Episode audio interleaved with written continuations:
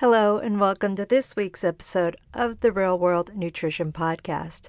This is episode 45, and it is a continuation or a part two, so to speak, from last week's episode 44, Revisiting Protein. So, last week's episode addressed where we can get protein in our food besides meat and without supplements and how it's not that hard to get adequate protein in in our diet from the foods that we eat even if we don't have meat regularly. So today I'm going to address how much protein do you need? And as I said in last week's episode, protein of course is found in all the food groups in varying amounts. And most people, at least in the United States, do not have difficulty getting adequate protein in their diet. It really isn't a problem. So people may feel that they aren't getting enough protein or they may worry that they're not.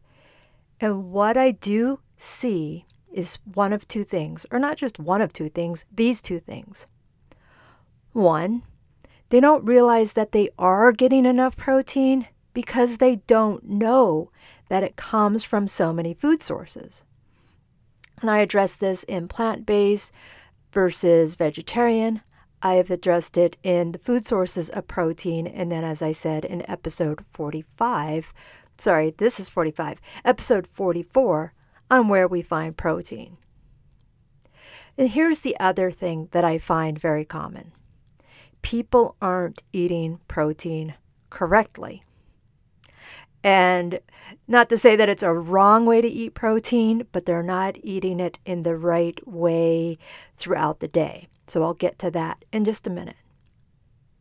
Now, how much protein do you need? The amount of protein that we need as humans, first of all, is not is not related to male versus female. A lot of people think that is the case, but gender or sex, more specifically, is not considered when we are calculating protein needs. So, protein needs for healthy adults, or the recommended dietary allowance, or the, the recommendation for minimum protein needs to avoid deficiency, is 0.8 grams per kilogram which is about 0.4 grams or just under half a gram per pound of body weight. And that is true male or female. Now, this is the minimum or the low end of what most people need, and I should say, addressing mostly healthy adults. Most people are getting way more than this recommendation. So I often see that people are getting twice that recommendation easily. Now, just to put this into perspective, that RDA for protein, or that 0.8 grams per kilogram, would mean that a person who weighs 150 pounds needs a minimum of 55 grams of protein. And getting that amount should not be an issue to consume through food alone without supplementation, without any type of protein supplement. Now, there are cases where people do need more protein, and those are individuals in a growth state, such as pregnancy, growing a second human, or tissue repair. And this could be for athletes or people recovering from surgery or injury where they need to repair tissue, not just as part of daily activities, but when they're going above and beyond activities of daily living. So these individuals have a higher need. But we also have a recommended maximum of 1.6 to 1.8 grams per kilogram or that would be about 0.8 to 0.9 grams per pound. So less than a gram per pound. not even close to what some bodybuilders claim of at least one gram per pound or even two grams per pound, I've seen some bodybuilders say they need. So it's not likely the issue when people say that they need more protein. People are getting plenty of protein in their diet with a variety of foods. And you may ask me, how do I know this? Well, I've been teaching college classes since 2010. I've been a dietitian since 1999. And of all the years of me looking at diet analysis or looking at patients or looking at students' diet analysis, I've not really ever come across somebody who's not getting enough protein in their diet on average. So there might be some days where it's not adequate, but it's made up over the next couple days. So the issue most often comes with the timing of protein. So when I was saying earlier, not eating protein correctly, or there's a correct way to eat protein, this is the example or what I'm talking about here. Well, let's go to my hypothetical person who needs 80 grams of protein a day, give or take. So I'm just making this number of 80 grams to make it easy for me to do some calculations here. So if these are this is a typical person that I've encountered over my career, maybe like you, they're getting most of their protein with their evening meal or their meal that's later in the day. If that evening meal includes meat, and I'll just use the examples from last week's episode, let's say four ounces of beef sirloin, that would be 35 grams of protein. And if they included one cup of rice, another four grams of protein. One cup of broccoli, another four grams of protein.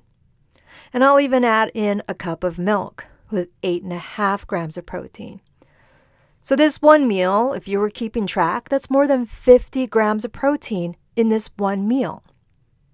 However, as healthy adults, we can only utilize about 25 to 35 grams of protein per dose. So, this 25 to 35 grams is really based on body size.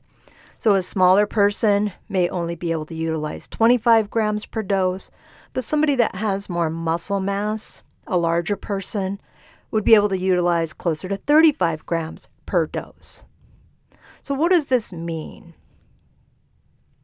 Well, having a protein shake with 40 to 50 grams of protein is pretty much pointless since the body can't use that extra protein at that moment.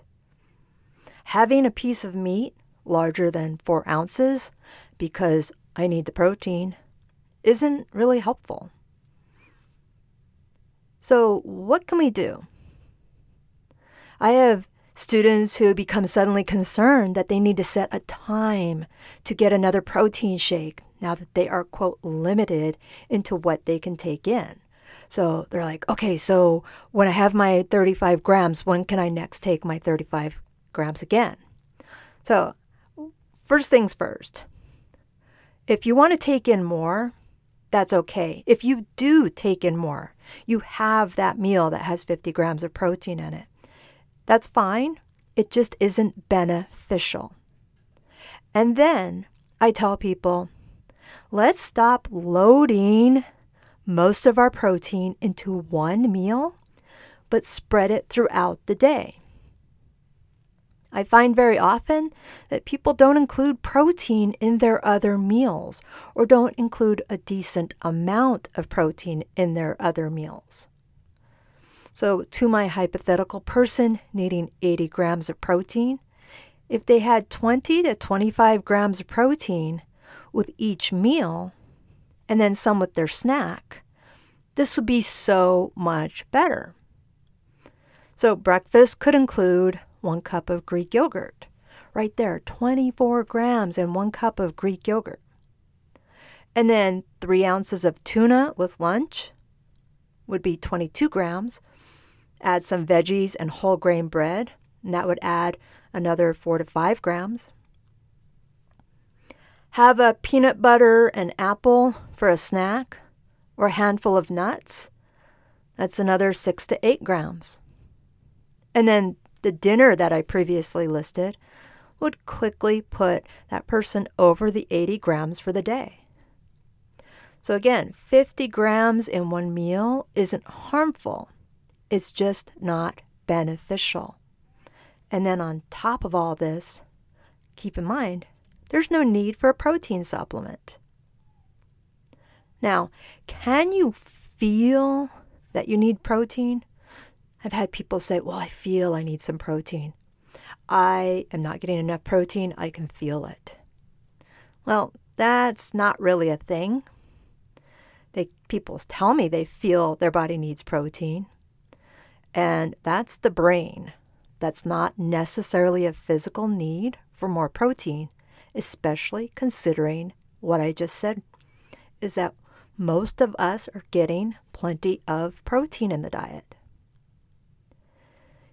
I've had people tell me that they've changed their protein supplements and they totally feel a difference.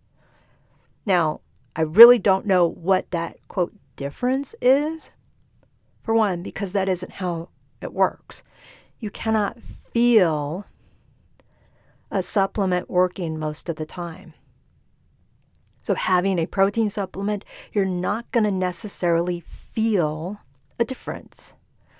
And if you insist you can, let me know what this supplement is and what you are feeling that is different. Now, there are many ways to get protein throughout the day through food. It isn't difficult. And I used to have my sports nutrition class do a group activity. This is when we were doing class in person. I've been doing distance learning for years. But the class would do a group activity in which they would devise a one day meal plan that not only included enough protein in, in the day, but had it spread out throughout the entire day. They were usually able to do this activity in less than 10 minutes it never included a supplement, and they were usually able to get the right amount of protein in and, and then some, meaning they did go a little bit over, which again isn't harmful, but they were able to get protein, breakfast, lunch, dinner, and snacks without a supplement. And that's real world nutrition, how we get our nutrients from food. If you have questions about where we get our protein, how to get our protein, quote, the right way to get protein, I'd love to hear from you if you have more questions. And if you have additional ideas for episodes or blog posts for me, I would love to hear from you as well. Use the contact link in my in the show notes and I will leave you there this week. Bye for now.